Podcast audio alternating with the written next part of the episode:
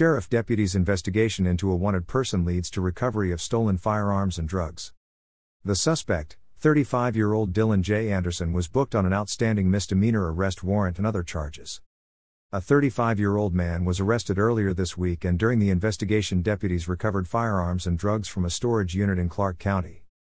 At about 1 a.m. on Monday, November 28, a Clark County Sheriff's Office deputy was conducting a patrol around the U-Haul located at 82nd Street and E Highway 99 in Clark County. The deputy noticed a vehicle parked out front of the storage building occupied by a male and female. The deputy recognized the male in the driver's seat as a suspect in a previous incident where the suspect eluded law enforcement in a vehicle. Upon seeing the deputy, the suspect quickly entered the large storage building. Responding deputies contained the building. The suspect tried to escape through a rear exit but was discouraged when he saw deputies. He went back inside the storage unit and was ultimately arrested for an outstanding arrest warrant and a previous charge of attempting to elude law enforcement.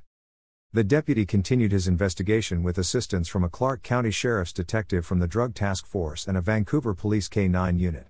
The K 9 alerted the deputies to a storage unit believed to be associated with the suspect. After additional investigation, a search warrant was obtained and executed on the storage unit. Deputies recovered firearms, four of which were stolen, as well as ammunition and ballistic style body armor. Nearly a quarter pound of suspected methamphetamine and over 2,500 suspected fentanyl pills were also uncovered. The suspect, 35 year old Dylan J. Anderson, was booked on an outstanding misdemeanor arrest warrant, attempt to elude, six counts of unlawful possession of a firearm, four counts of possessing a stolen firearm, and possession with intent to distribute controlled substances. Information provided by the Clark County Sheriff's Office.